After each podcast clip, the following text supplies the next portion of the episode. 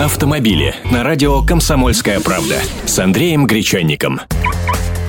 Здравствуйте. Шокирующая новость последних дней. Пропавшую в Казани молодую женщину искали пять дней всем городом. Подозревали следователей, с которыми она гуляла всю ночь, даже любящего мужа. А в убийстве сознался таксист. Прямо настоящий таксист на машине с шашечками. Только за плечами у него пять отсидок за грабежи, разбои и изнасилование. И тут народ удивился. Как же так? Ведь не бомбила какой-то, а таксист. Мы-то ведь думали, что фонари шашечки гарантия безопасности, а тусклый зеленый огонек в ночи – прямо луч света. Но откуда такая уверенность берется? Наверное, депутаты убедили, когда приняли два года назад закон о такси.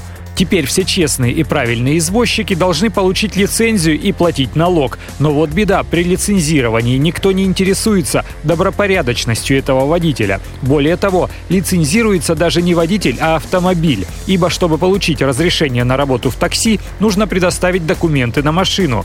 А сам водитель должен быть всего лишь ее владельцем и иметь шоферский стаж не менее трех лет. Да, ему еще частным предпринимателем придется зарегистрироваться, чтобы налоги потом платил. И все, бумага готова. Дальше можно лепить шашечки, ставить фонарь и передавать машину по доверенности любому, у кого есть водительские права. Судимому или страдающему эпилепсией, коренному жителю этого города или совсем не говорящему на русском иностранцу с иностранными же правами. Любому. То есть за рулем официального такси может оказаться кто угодно. И не нужно потом говорить, мол, ну ведь таксист же. Нет такой профессии таксист в российском реестре специальностей. И ждать, что за рулем окажется человек после консерватории консерватории тоже наивно. Давайте будем осторожнее.